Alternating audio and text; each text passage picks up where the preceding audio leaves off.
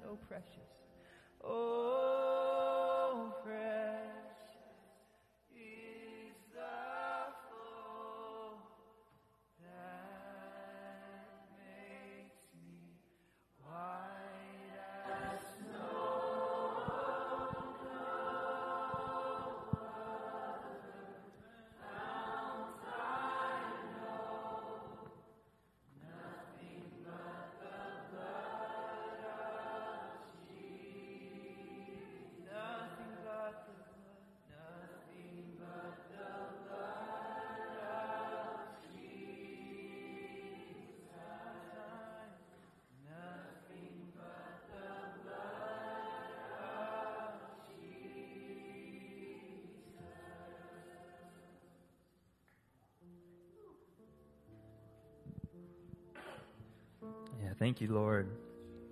Thank you, Lord. Bless you, Lord Jesus. We bless you, Lord Jesus. We worship you, Lord Jesus.